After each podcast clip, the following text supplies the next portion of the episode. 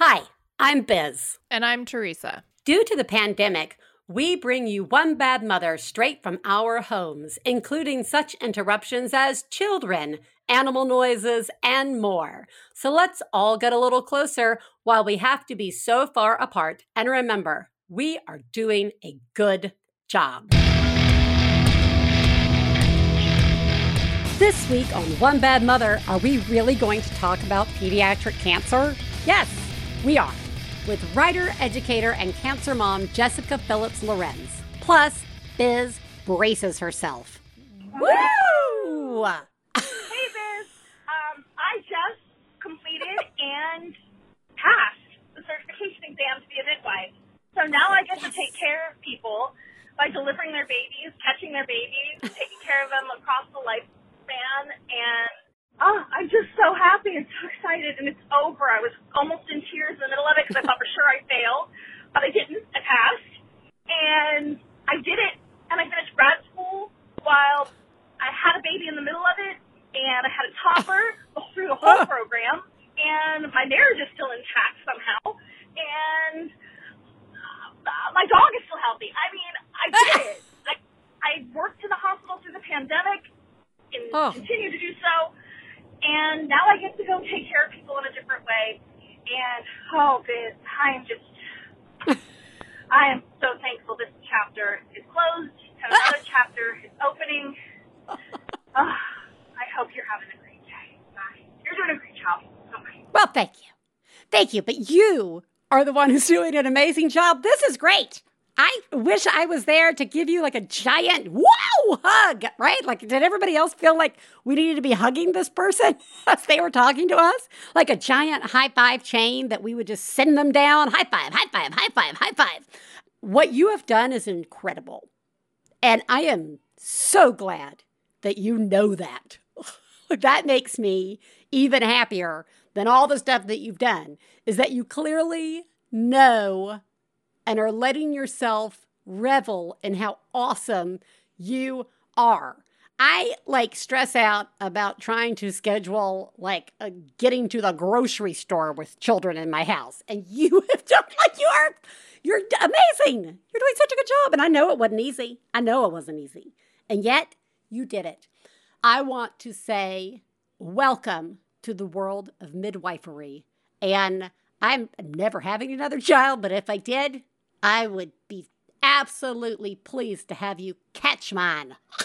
that is a, is that official medical lingo? Catching? Anyway, I think you're doing a great job. Thank you for all the work you were doing in the hospitals, obviously during your school and your education. And thank you for now uh, moving into this area that will be such a comfort to new parents already are just probably losing their mind. You will be a comfort and a support. And I just want to say thank you. You're doing a great job. Which leads us into thank yous.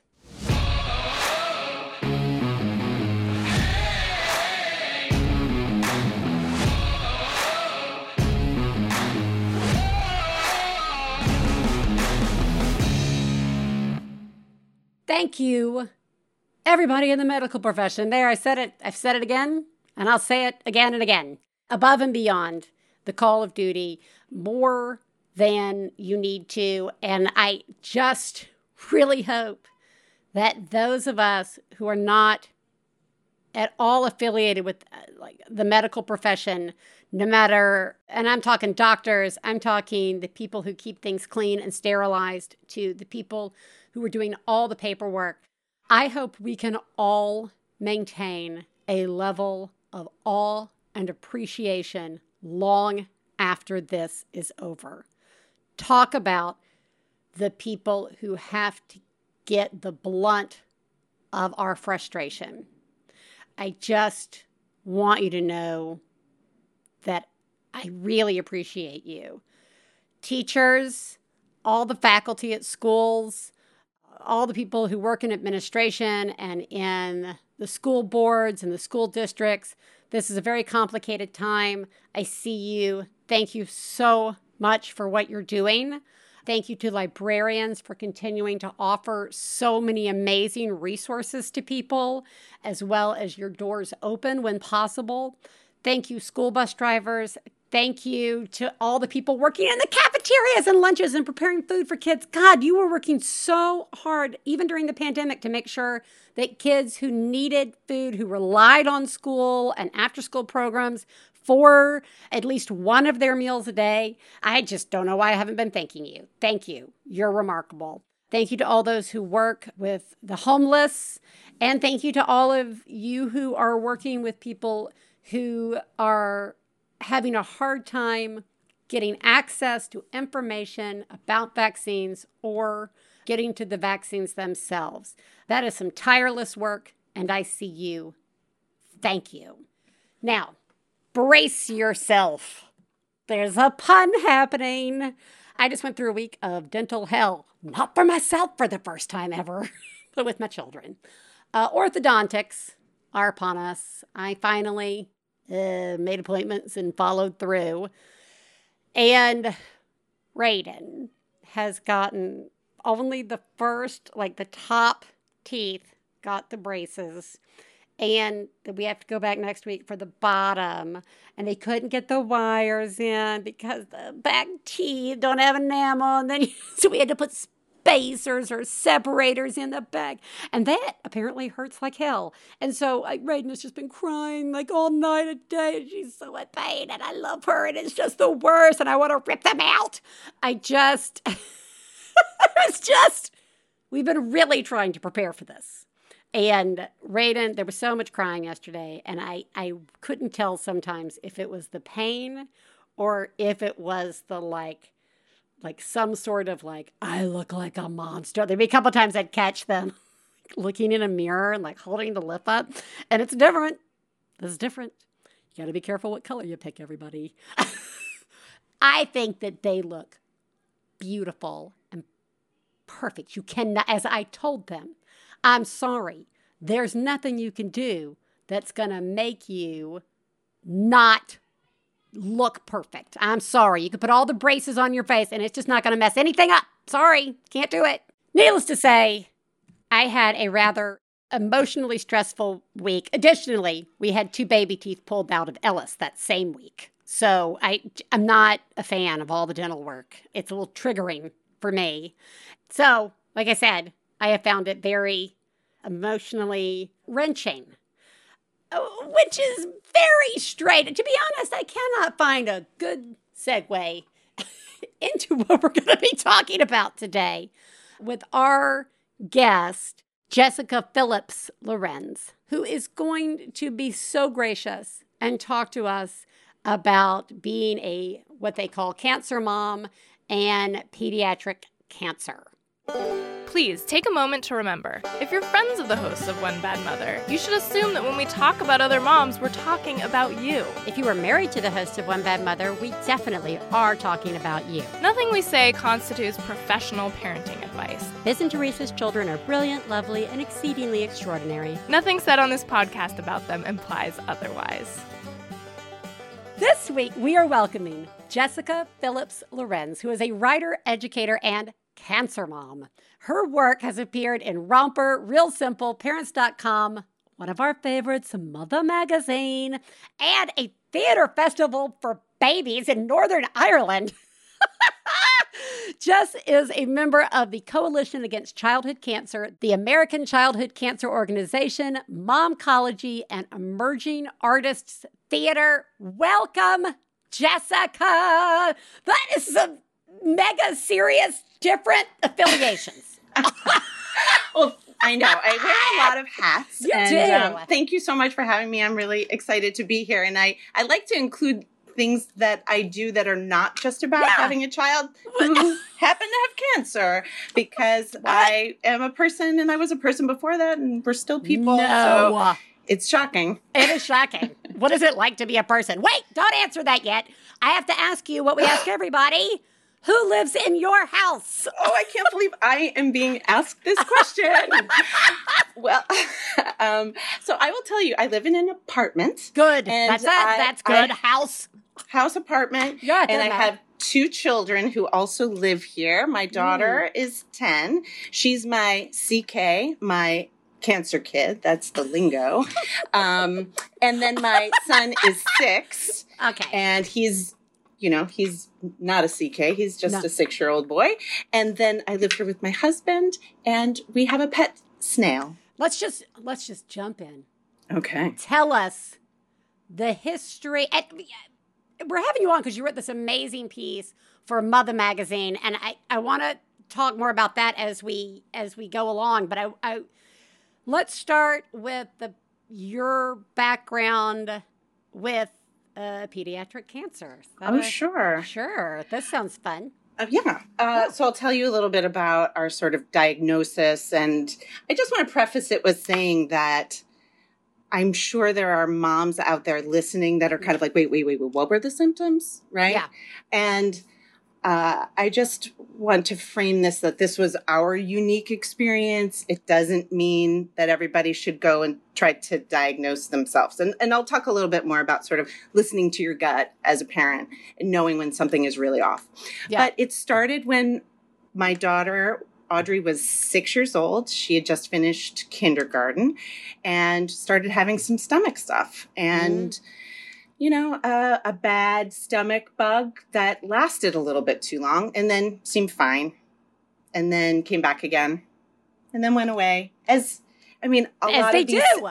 They do. I mean, nothing about this was atypical Yeah. it just kind of kept happening and there were a couple of ER trips where we thought is this appendicitis Yeah. but none of the telltale sort of symptoms I mean looking back it's like oh yes that's from the book but at the time there was nothing like this is extremely dangerous and alarming All right, it was hold just on. a- None of us have a book. And I mean, like, I, I, I wouldn't even if I was on like like Make Me a Millionaire or whatever a show is in which you have to answer questions. If you would be like, show me signs of cancer, I would not I wouldn't I don't know any except like weight loss. Right? Right. And I, and that again is an incredibly at times atypical sort of response to millions of things thyroids you know puberty whatever Okay. I think I say it to, well, I'll get to it. I think there's part of it as I tell the story that Yeah. it's kind of like looking back. Wait, did Yeah. I miss something? Was there something I could have done and, and differently? But it's just me sort of wearing both hats and saying, no, this, is this Yeah. is how it happened. And but you're correct yeah Right. So a couple of trips to ERs, blood work seemed fine. Everything seemed fine until we we finally got sort of pushed up to see a GI doctor, mm. thinking maybe this is celiac Yeah. or wheaten or gluten gluten wheat something like yeah that or Crohn's. i like calling it wheaten let's Wheaten. do that but yeah. It was a wheaten problem. it was is a what it was. problem all right yeah so you So get to the gi very we good go to the GI. The GI, by this point, Audrey was not feeling well, but Yeah. we didn't know how sick she was. And the GI was kind of like, this is not how any of these GI diseases present. Something's not right here. Let's do some scans. So we went downstairs, had an ultrasound. Mm. They said, we see something. You need to go to another emergency room. So we went from a doctor's appointment Wow. to an emergency room where they gave her an MRI and CT, and they said this this is not a virus. This is not bacteria. And I was like, well, what is it? so And what said- it And I mean, in my mind.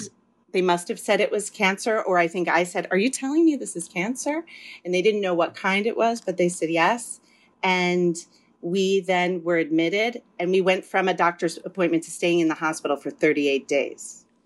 holy so it was shit so it took a few days to get uh, a biopsy and figure out what it was but her diagnosis is burkitt's lymphoma and she also had leukemia so she had a double whammy which means that it's a blood cancer that was in her lymph system but also had made its way to her bone marrow and burkitt's lymphoma is the most aggressive form of human cancer with tumors developing and duplicating in 24 to 48 hours. So knowing that it it makes a little more sense why she didn't seem that sick. And then Yeah. she was getting so, so, so sick that by the time she was actually diagnosed, her lungs were collapsing and we went to ICU. It was really scary. Yeah, I, mean, scary actually- is an understatement. I mean, yeah, I want to stop and just tell you what an amazing job you're doing. I can't. That is so hard. That is hard. Like that quick uh, thing. I mean, like, can I ask when? I mean, when did your brain ever have a chance to like, or, like, ever catch? I mean.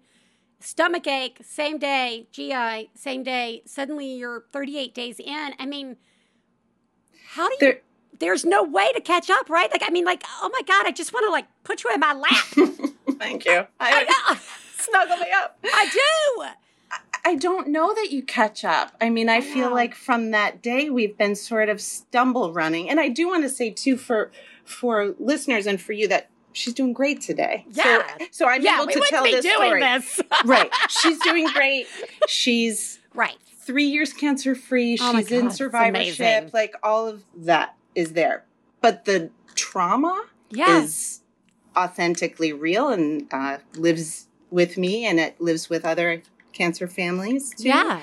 You know, I mean, there's funny things about it too. Like, you know, I said we lived in the hospital. It was my brother had to come and he, I didn't, we didn't have any clothes, you know? So my brother had to come and he, I needed underwear. And so I Oh, think yeah. he was traumatized and he brought like, just like strapless. I had a strapless bra. Like, that I Here's an evening like- gown. Does this evening gown work? Yeah, I mean, I have a swimsuit.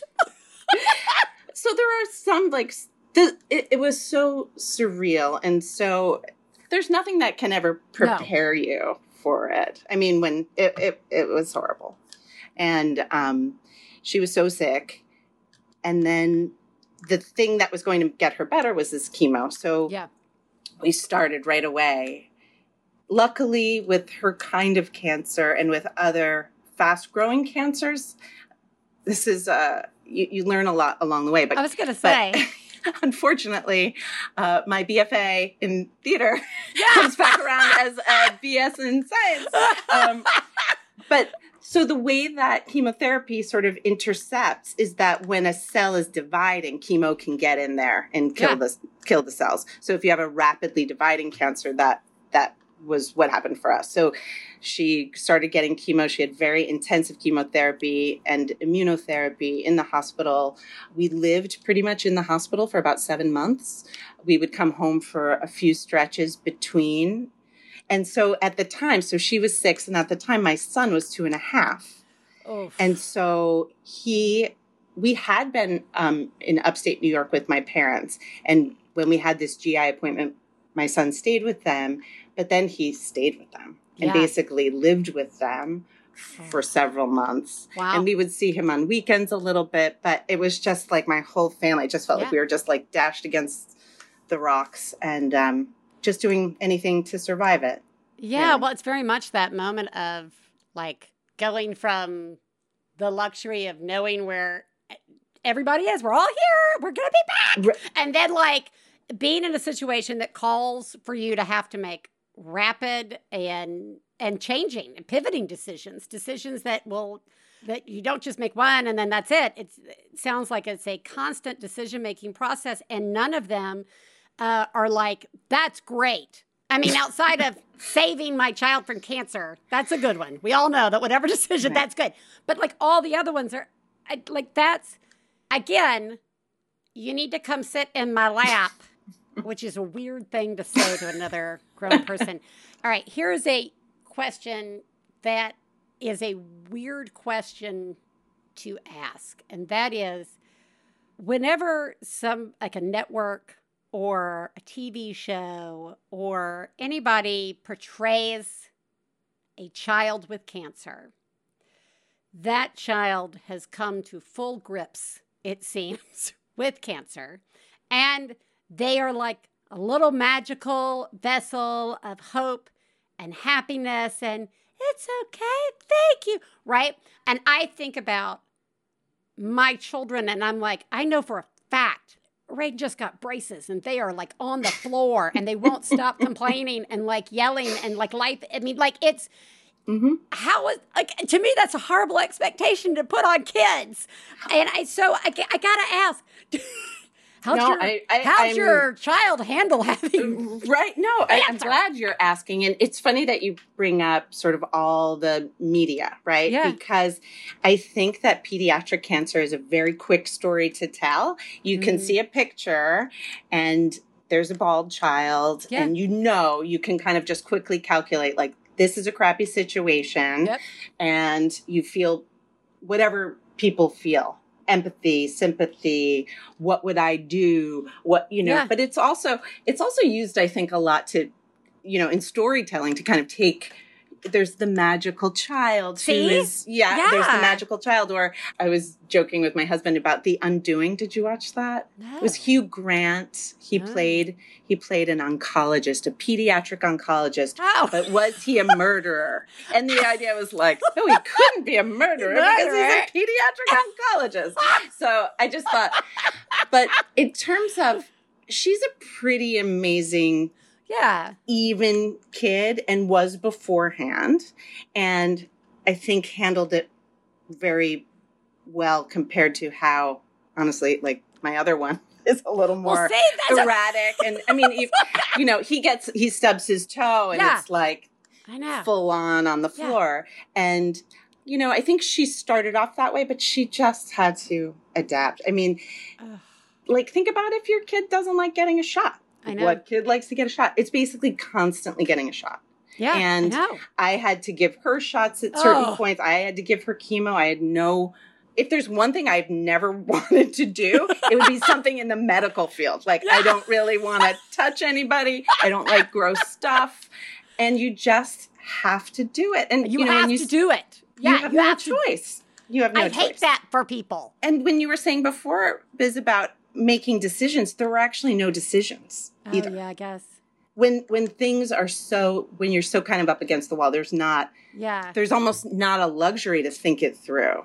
You know? yeah no Um, i would imagine yeah i guess so so she you know, she handled it I think as as she's not like the magical smiling kid. She didn't she was yeah there were certain doctors she just had no time for, but she loved we had amazing care, we had amazing nurses like nurses.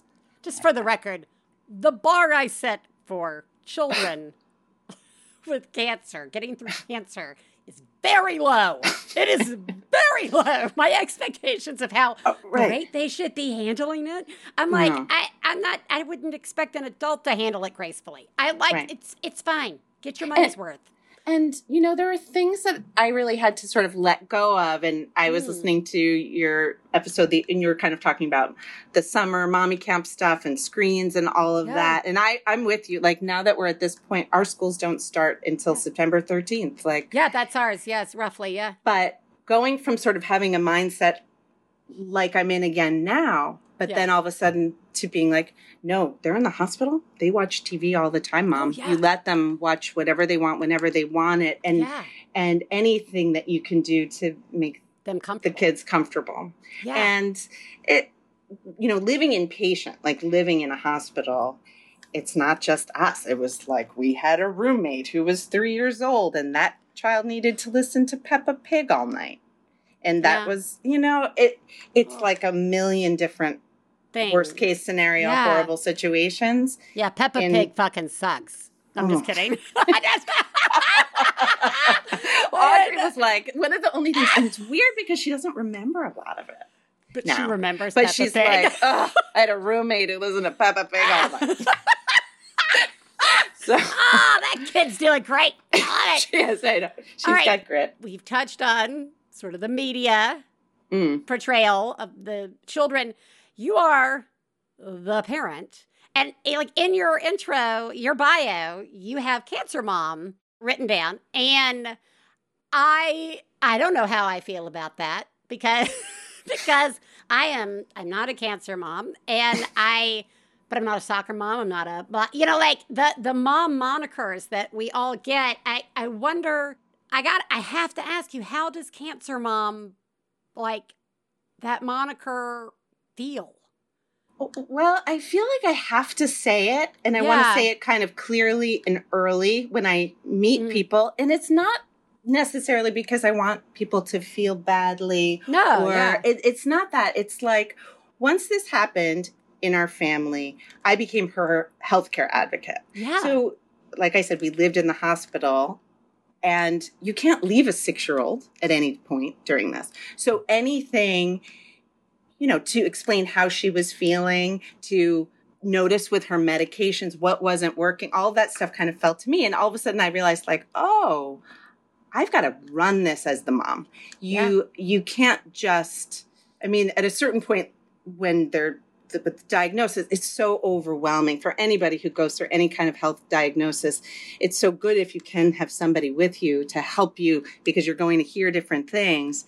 And then when it was just so, my husband and I would take in information at the beginning, but then it was really just Audrey and I in the hospital, and I had to say, oh, oh, oh, hold on a second. She has an adhesive Yeah. allergy, so we've got to stop that. You need to get the other one. So, you know, all Yeah. of those things. And it really, I had this new sort of job yeah. which i mean we all have this job as parents where you take care of your child and but this was like a full-time different kind of job than i had ever expected to find myself in and then just had to do as well as i can and i also wanted to use it in my intro or my bio as a piece of advocacy Yeah.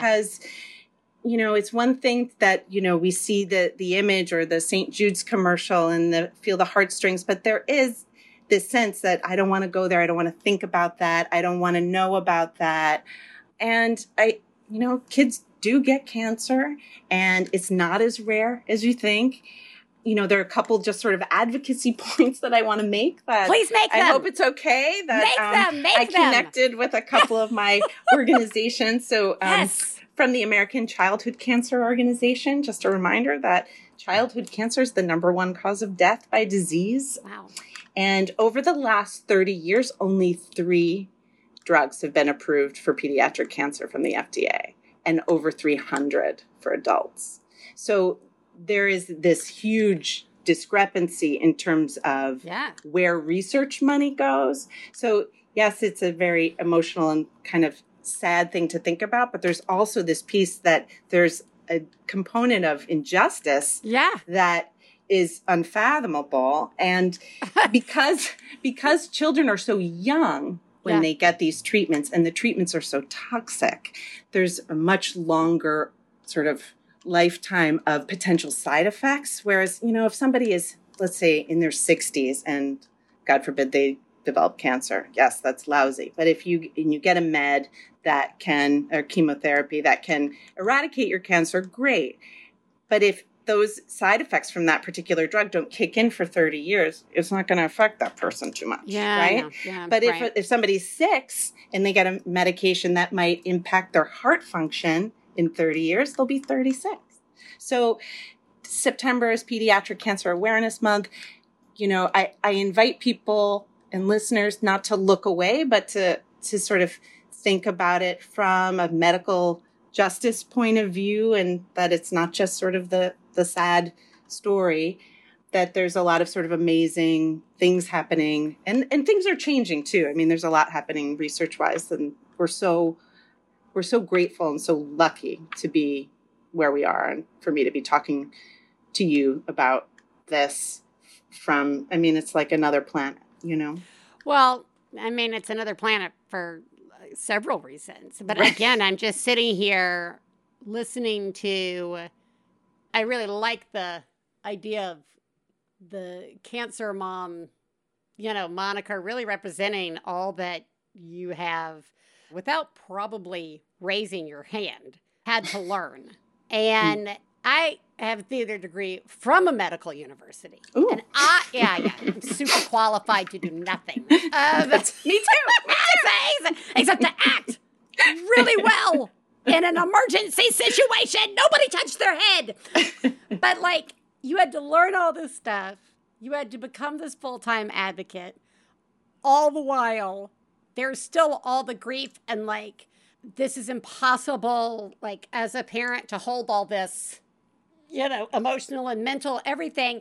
And I, I don't, mm, part of me wants so badly to say, you're like a fucking miracle, right? Like, what are you? Some kind of saint?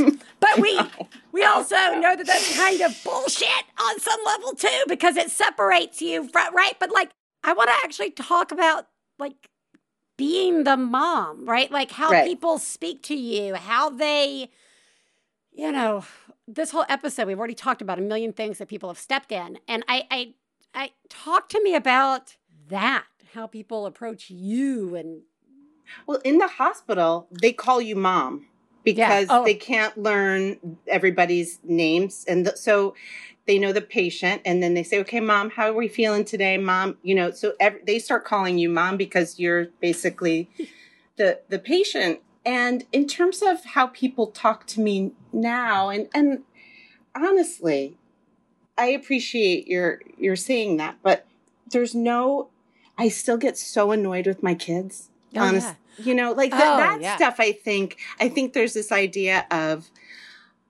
the gratitude and all that and i just want to say it's there but if they fight they even when she was in treatment there'd be things where it's like you know she it, would, it was cold. She didn't have hair. She didn't want to wear a hat. I would say put a hat on you know?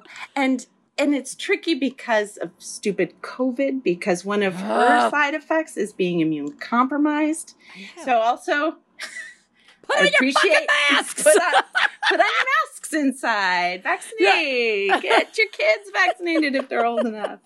So that has been tricky.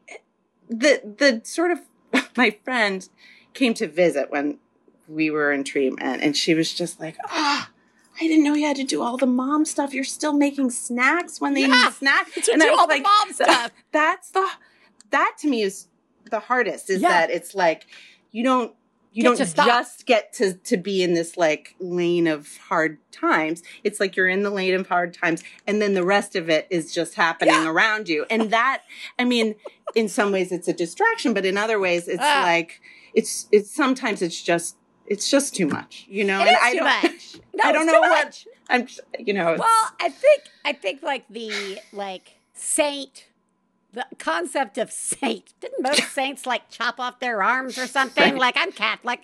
I'm pretty sure there were like horrible atrocities that happened in relation to the saints. The idea that that is somehow perfection and like this, you're right. They're still kids. They're still you're still a self who is in a situation in which you want to yell me me me I mm-hmm. want to yell and scream or run down the hall or go out for milk or like that yeah that you that doesn't get negated by the joy that's still there so you know we did treatment. yeah then it's been sort of I, I'm kind of circling back to myself now. yeah Whereas, you know, and that's sort of where my writing has writing has been a way to sort of process it for me. But this idea of yeah, I'm still in here because you it, it's easy to get swallowed into it. And I mean, I would it I don't know. There there's so much to it in terms of holding the emotion for your children. So I'm sure I mean, we all I think the interesting thing about COVID yeah is that I think people can relate in a different way now because with Audrey and with Dylan, my son, it's like, all right, we're gonna go outside. We're gonna put on masks. It's okay. We're not yeah terrified. everything's We're not- normal you know, I mean, yeah so we live in New York City, and you know, March 2020 was scary, and we live in an apartment. We still had to go outside. Outside, so yeah. it's this managing your own emotions and not wanting to terrify your children with them is tricky. It's well, tricky. it's not just managing your own. it's two sets of emotions you're managing. It's the emotions you're holding for your children, and your own like. I'm a self. Will I ever find time? Or I actually don't want to fucking go outside, right? Like I don't want to put a mask on. I don't want to, ah!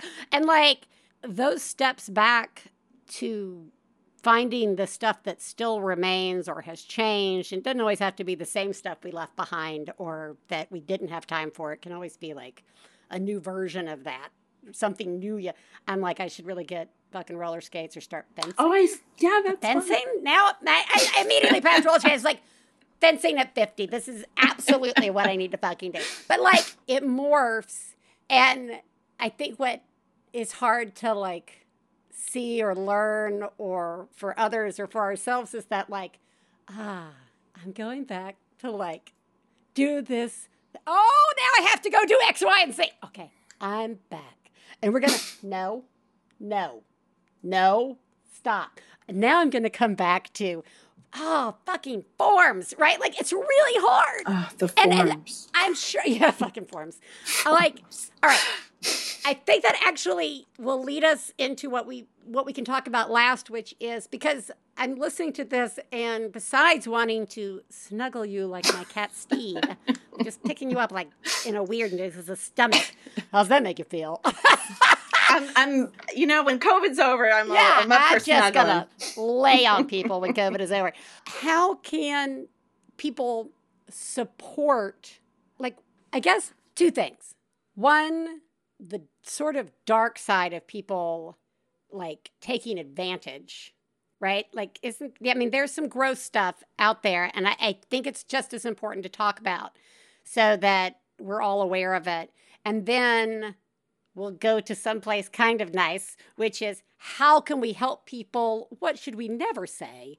How can how many of the things have I said today should we never say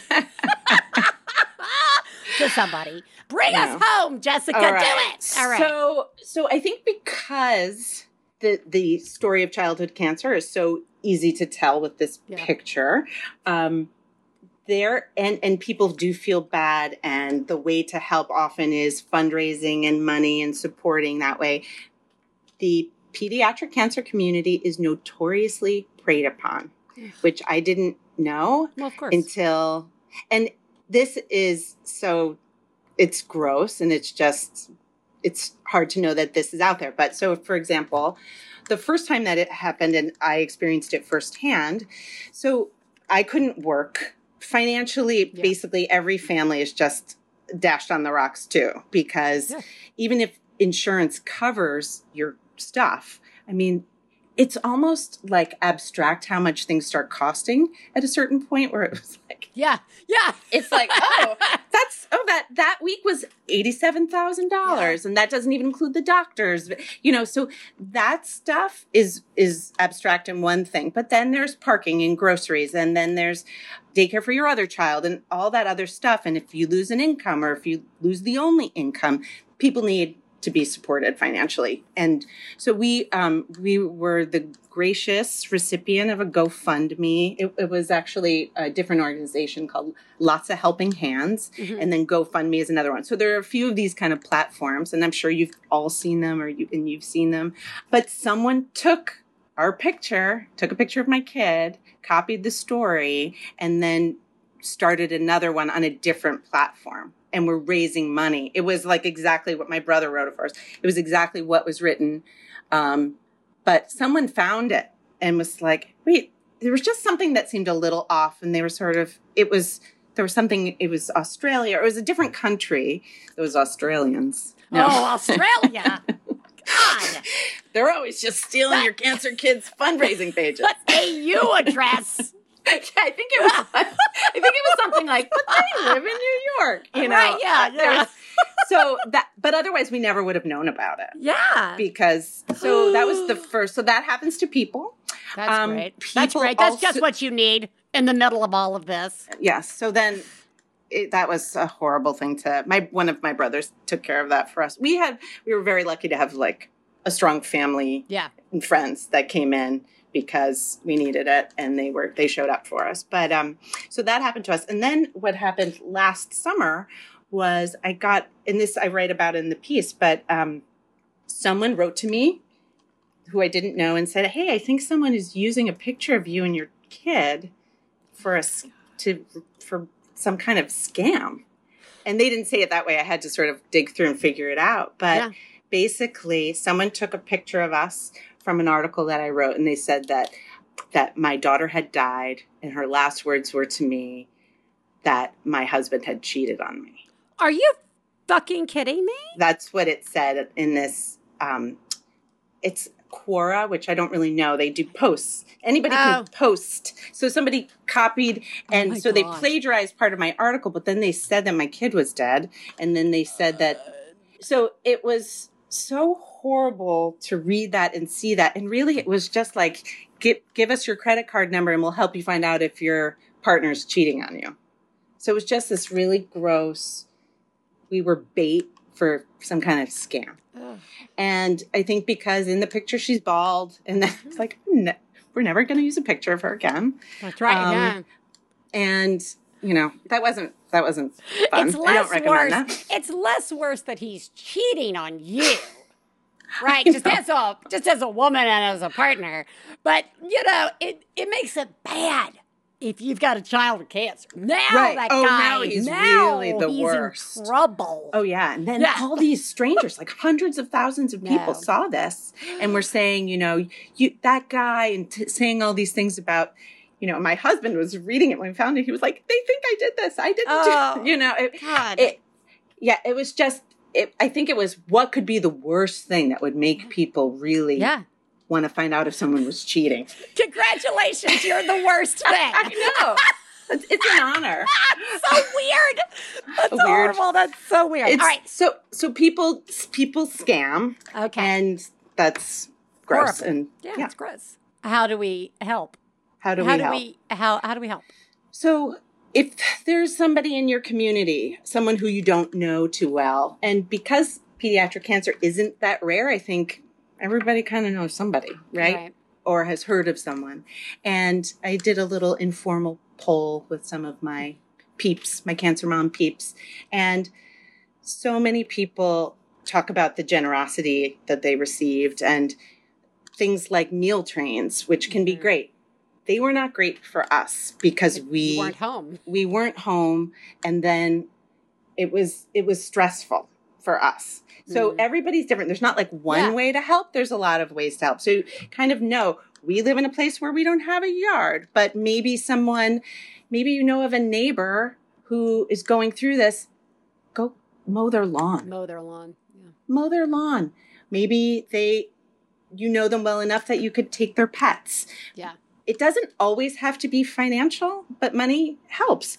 Gift Yeah. cards to whatever, food places, grocery store runs, things like that. What doesn't help too much, and some people have expressed this to me, and it didn't help for us to have to say, if someone says, What can I do? Yeah. That's not always the most help. And I've definitely said that to people Oh when yeah, I say to people all the time, and it's uh, unanswerable. it's it's and Yeah. it's not meant in a bad way it's No. just it's if you think of yourself as as a mom and all the things that you have rolling all the time right Yeah. it's almost like you want to duplicate yourself so um cleaning somebody's house for them or having a cleaner come we had friends who had a cleaner come and i came home from the hospital one day and my house my apartment was clean and i just burst into tears it was they didn't really ask they were just sort of like i mean they told me ahead of time we want to do this for you it's very hard I, yeah. I'm no, not somebody who likes to ask for help. It was very humbling to be the recipient of generosity and help, but we really needed it. And now I feel this obligation and this want to support other people in in a way. So, you know, if if you can't help with food or with giving some kind of money gift for somebody, something else that's good, you can donate your blood. You can let Mm. someone know, hey, I know you're going through this. I just donated blood. Or is there a place you want us to donate blood? Because you can sometimes donate blood for a specific child Oh. to use. wow. We had a friend who I didn't even know well at the time donated four times for us. Wow. Isn't which is nice? That's it was so so nice. nice. People That's are so, so nice. nice. So nice. God, so you could donate blood. You could. This is a really easy thing that probably everyone should do. You can register to be a bone marrow Mm. match. It's called bethematch.org or something. If Yeah. you are a person who doesn't look like a lot of people in the world, if you're a minority especially, there are fewer people who look like you. There are fewer matches out there for Mm. bone marrow. There's a lot that people can do, just little kind of micro things that people can do to be helpful. Yeah. What I like about that is eh, because I think we've all experienced. I mean, I know we've committed to whole shows to. I don't know what I need. You know, Right. like don't come in and say, oh, there's an hour. Go do something for yourself. Right? Like, I don't know what that would be. I don't know what it looks like. I really like the idea of like, I am going to buy you some new jeans. point to the ones that you want, right? Like, Right. there, just point. Thank you. I am going to, would that make you feel better? Good. I'm going to give you food. I'm going to, you know, like, I Right. think, I think that those are really good ideas. And uh, it sounds like one of the other things we can do is to not be terrified of you. What do you think? Oh my gosh, yeah. I think I think there's sort of a fragility yeah. uh, that people so and I mean rightly so and and there can be a phase of that where it can be very hard to relate to the rest of the world, right? But I think it was amazing to me. People again who I didn't know very well, they stepped forward. yeah. People who we knew very well, some people stepped back and there's not a judgment on that. I think there've been times in my life where I've done both things. And people would send you know, send a text, "Hey, check your email, there's a gift card coming." Or Yeah. and I mean, that those things made a big difference. They Yeah. made a big difference. Well, what also makes a difference is you coming on to talk to us about it. And we have to stop talking, which is always impossible for me to do. And Gabe's like giving me the eye. But we, I want to make sure a couple of things. One, we're going to link everybody up to where they can read one of your latest pieces, which is on Mother Magazine, where you are talking about this image, the idea of the image and getting ripped off, and this experience of somebody using your your images, uh, I, which is great. Uh, the piece is great. What it's about is a nightmare, as well as all of the links that you have already spoken about on the show, and uh, they will all be posted in the show notes. And I just want to say how much I appreciate people who go through things like this don't have to then go out and help the rest of us. Okay? I mean, you don't. And that's okay. That's okay. No, eh, people shouldn't be expected to. So the fact that you are, I just want you to know how much I appreciate that. And if tomorrow you never wanted to talk about this fucking again, that would also be fair, right? Like, you know, you don't have to be a like cancer mom forever, right? Like, but I mean, you will be because God, that's but that's a personal insight thing, not a not in the bio. But I just I see you, and you're doing a you've done and you are doing a remarkable job. Mm. So thank you. Thank you. You you are too and I I really I was a listener before, right? So this idea of seeing other people going through things just from a parent's side. I I really felt I tried to bring that with me into the hospital into you know that people are doing a good job. I'll, I would say that to parents in the hospital. So Yeah. thank you for giving us a language to just support others, no matter what they're going through. Well, you're welcome. And to boot, no one actually has to go out and be nice either. if you're going through something, God, you get to be horrible. It's it's fine. We'll all be here waiting for you when it's over. All right, Jessica, thank you so much. And again, we'll link everybody up to this. And thank you so much. Thank you. Yay! Bye.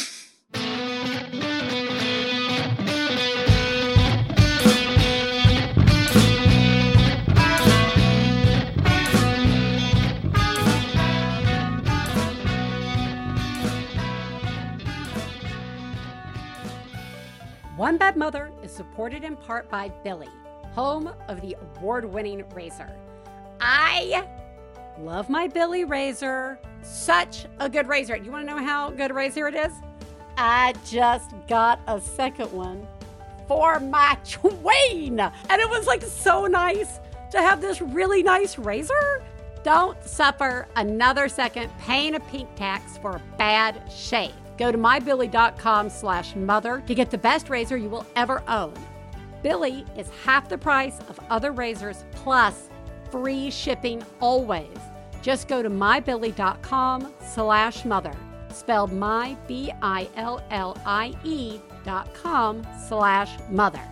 That's mybillie.com slash mother.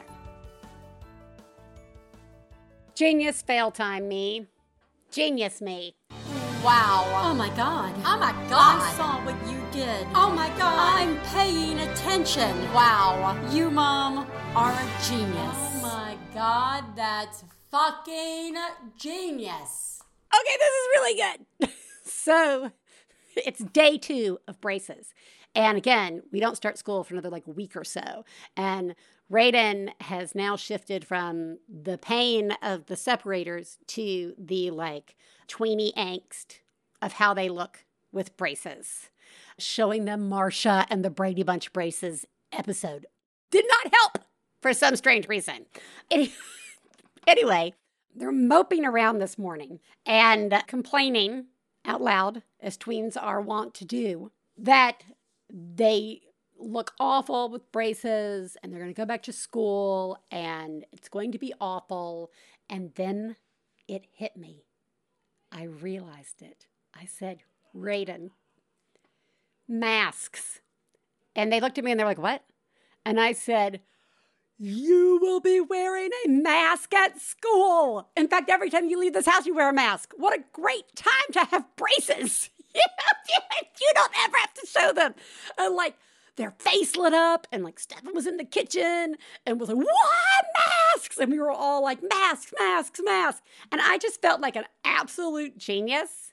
And also to everyone out there with braces, wow, this is another like good. This is a pro. This is a, a, an old tick the box in the pro column of wearing masks to school. You're welcome.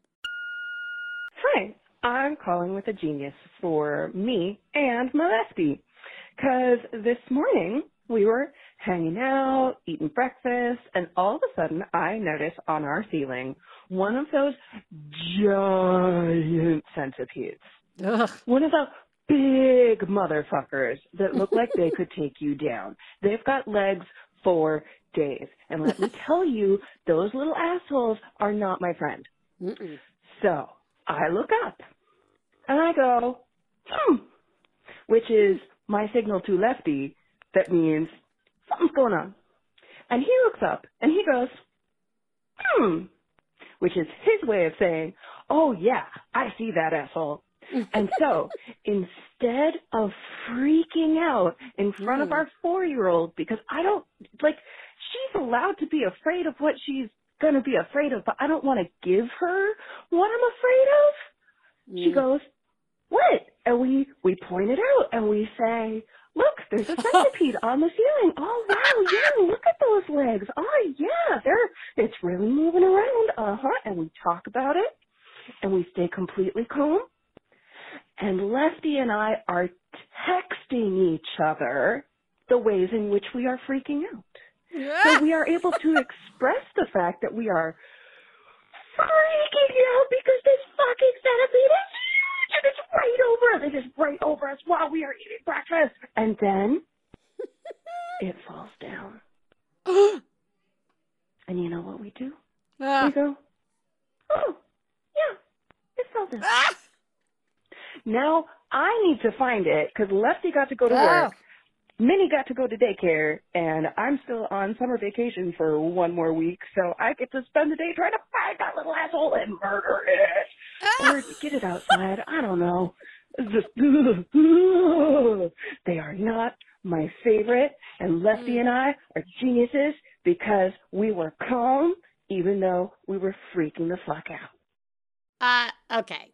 You are a genius because I thought for sure. I, I gotta tell you, to me, the genius moment wasn't the initial reaction to the centipede. Okay, uh, you guys staying calm. That that was very good.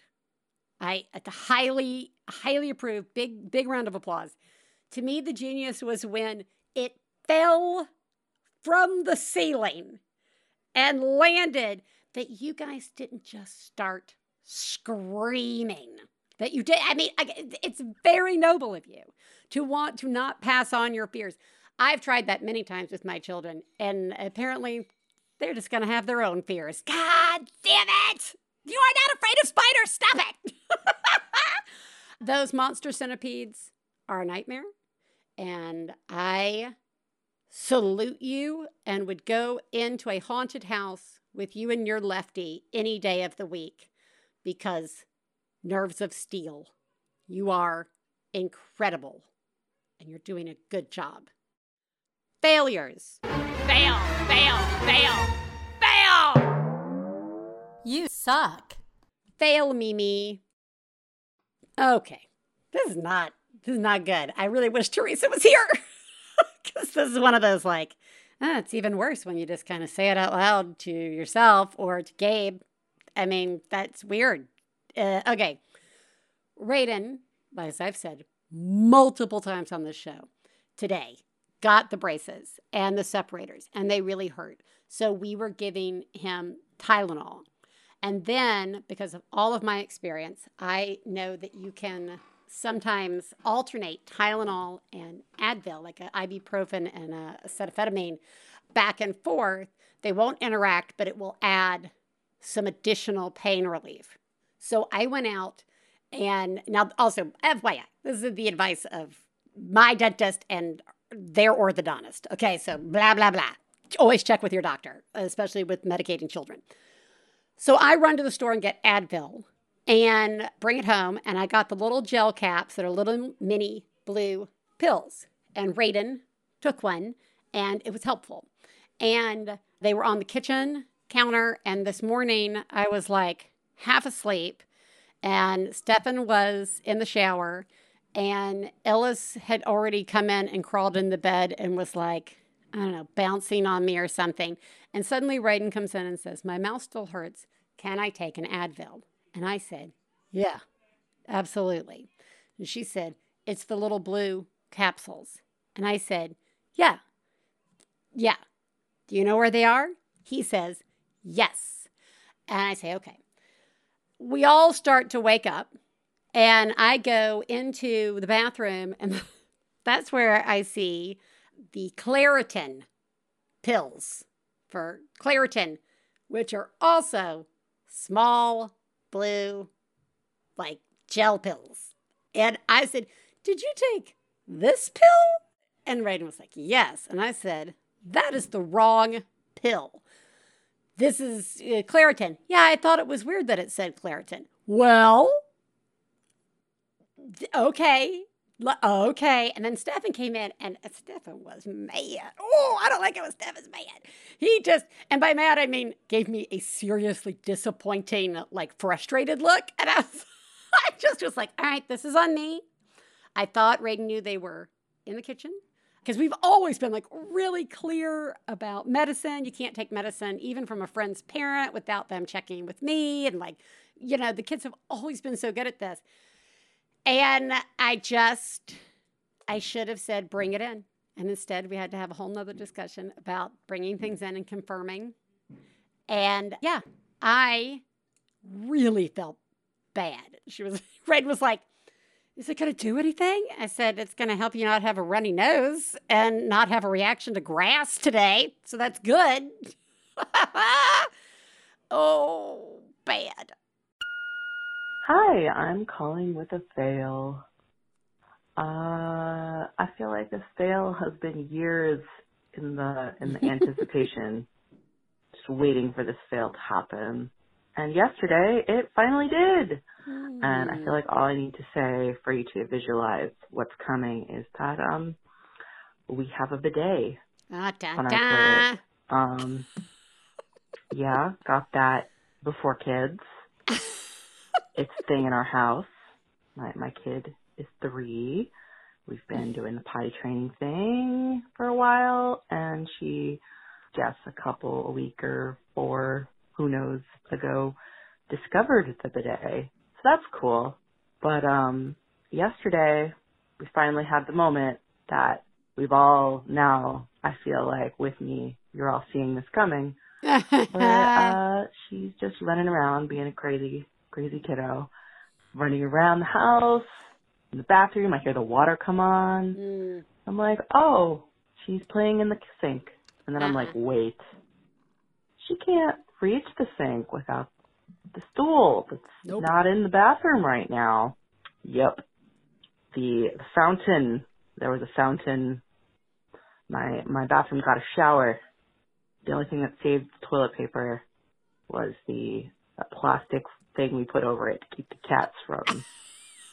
I am doing a terrible job. You are doing an amazing job. And um yeah, that's that's all I got. Bye. Love the show so much. Thank you. Wow. Wow. How international of you. you have a bidet. Of course, that is something you got before you had children. of course. Uh, I got to tell you, in this fail, which, and this is a fail, one, it is a fail because you knew it was coming. Yeah, you had a bidet and then you had a child, and you knew eventually this day would come, and they would either be playing in it or drinking out of it like a fountain at a playground. Okay. That was a fail. A very uh, exciting fail, to say the least. Obviously, bidets enter our house pre children in most cases. To be honest, I have never in my life seen a bidet in person. That is how fancy you, you are. So fancy to have a bidet. What are you, millionaires? What are you, rich? Are you? That's just exciting. Anyway, yeah, you should have seen that coming, and you did see it coming, and yet it still happened. So, yay. But there's a hidden genius in here. And I'm like, what plastic thing did you put on top of the toilet paper to keep your cats from tearing that up? Because that's genius. That's what I want to know about. But yeah, you have water, water everywhere, and not a drop to drink. Yeah, there you go. Enjoy drinking from the fire hose, my darlings. I'm sure I could come up with some sort of clean in and out joke, but I'll leave that to all the rest of you. You're doing a horrible job having fancy toilets. You are the greatest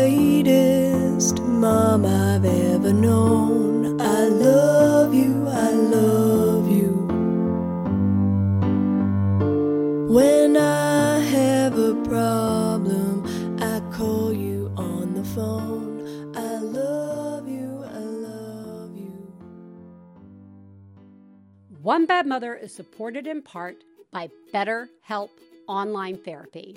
It doesn't matter who you are, life can be stressful, especially, for example, let's say you've got kids in your house, or maybe there's been a pandemic. there's one or two things to be stressed about. Look, and, and at the same time, you might not be feeling down and out and depressed or like you're at a total loss, but when your stress is high, you probably could use the chance to unload. Get it out. BetterHelp is a customized online therapy that offers video, phone, and even live chat sessions with your therapist, and it can be more affordable than in person therapy. Look, just see if it's for you. The podcast is sponsored by BetterHelp, and One Bad Mother listeners get 10% off their first month at betterhelp.com slash badmother. You can have your first session in under 48 hours at B-E-T-T-E-R-H-E-L-P dot com slash badmother. I'm Jesse Thorn. This week on Bullseye, David Byrne on the Talking Heads easing back into live performance and the magic of doo wop. You don't get it very much. People doing dippity dip dip, whoa whoa, nama nama nama nama. You don't get a lot of that. Listen to Bullseye from MaximumFun.org and NPR.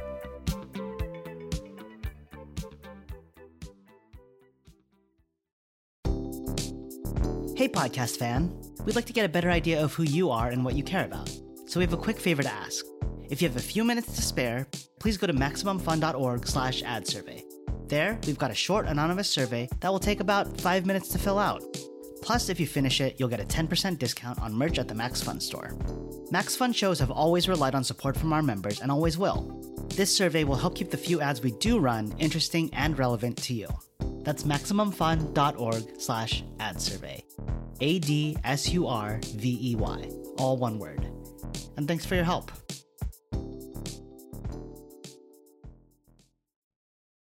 All right, everybody, it's time to listen to a mom have a breakdown. This is a rant. I am 41 and I am pregnant with my fourth child. And I would like to say, fuck you. Fuck you to every single person, family and friends as we enter into the second trans trimester. And I'm telling people, everyone who feels it's their need, their right to tell me, you know, it's a high risk pregnancy, you being 41. Fuck you. I am a healthy person. This is my body. This is my choice. Fuck you. Doesn't help. Doesn't help. That's all. That's all I needed to say. Thank you. That's enough. That's enough to say. That's all you did need to say. First of all, you are doing a great job. And you know what? You know what you need to hear? Congratulations. How are you? Can I get you something? Would you like a nice gift? I, I like, how can I support you? You are amazing. Yeah, this falls right right into that category of things you just aren't supposed to say to people. And I, uh, no one uh, apparently has ever written these things down.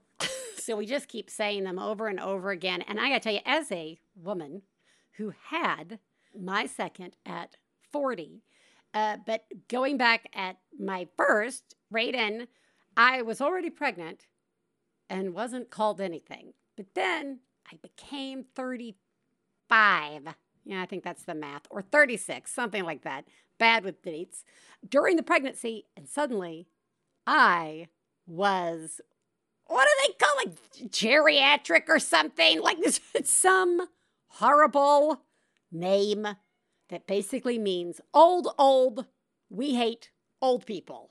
And you can't do anything anymore. And I'm like, uh, I'm not sure that's true. Uh, because again, I don't know. Do we know anything about women uh, and their bodies? Uh, anyway, that's a different rant for a different day. And really, my rant, not yours. Your rant is incredibly valid. And it's really like a, a really a kick in the teeth when you're getting it from family members and friends who have already watched you go through this three times. Obviously, you can have a baby. yeah, right? Obviously, you're a smart ass person who makes choices and is able to think about all the concerns and all the risks and all the like challenges that you may or may not have, you've already done this. You don't need everybody else to remind you of this. You are capable of that. And I don't know, I just I think you're wonderful. And I appreciate you calling this in and sharing it because as always, most of the time when we stick our foot in our mouth, it wasn't intentional. These things don't always come from a place of hate or like a desire to make you crazy or feel bad. But that doesn't mean they don't. And so we all have to let this be a reminder to like just uh, be mindful. Like if you know you're going to go see your friend who's 41 and having a baby, it, prep prep yourself. Talk it out to yourself in the car or on the subway. Be like, "Congratulations. How can I support you? What can I get for you? Would you like my seat? Here's $20." There's just so many other things we can say. And in creating a safe and supportive environment for each other, we're going to find that it's a lot easier to really hear each other and and start supporting each other in really stronger more profound ways. I I think you are remarkable.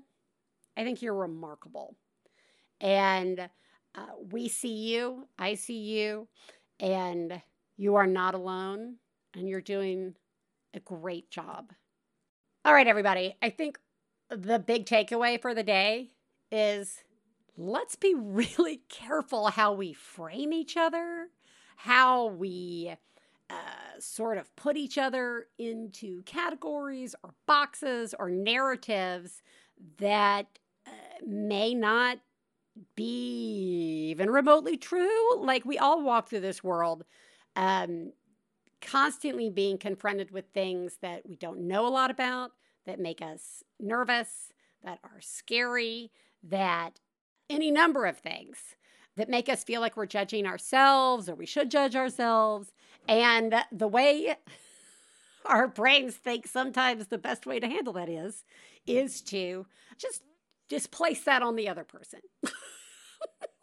I remember back in the day when we first started the show, we were talking to different parents who had kids with a variety of needs and or wired differently, uh, all these different things, and people coming up to them and saying, "I don't know how you do it. You must be an angel. You an angel?" And they're all like, "No, I'm fucking tired and I'm not doing it." It's like coming up to anybody with kids and saying, "I don't know how you do it." Well, we're not doing it. Okay? It's like a displacement of your own uncomfort.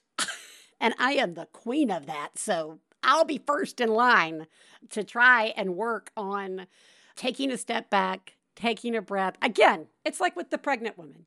We just need to, each and every person we meet, we need to just be saying, What can I do to help today? What do you need? You need a Coke? Some new water? 50 bucks? What can I do? What do you you want to go ogle Amazon or something? you want to start an Instagram account? There are a million different things we can say to each other besides something deeply personal and possibly offensive. sadly, we don't know what that always is until we do it. So, learning, learning, learning. You are all doing an amazing job. It is weird and sometimes wonderful and sometimes hard and sometimes the best. And you get to have both. You're all amazing. And I will talk to you next week. Bye. I got to low down mama blues. I got to low down mama blues.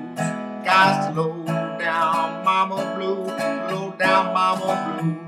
Got to low down mama blue, Got to low down mama blues. You know that right.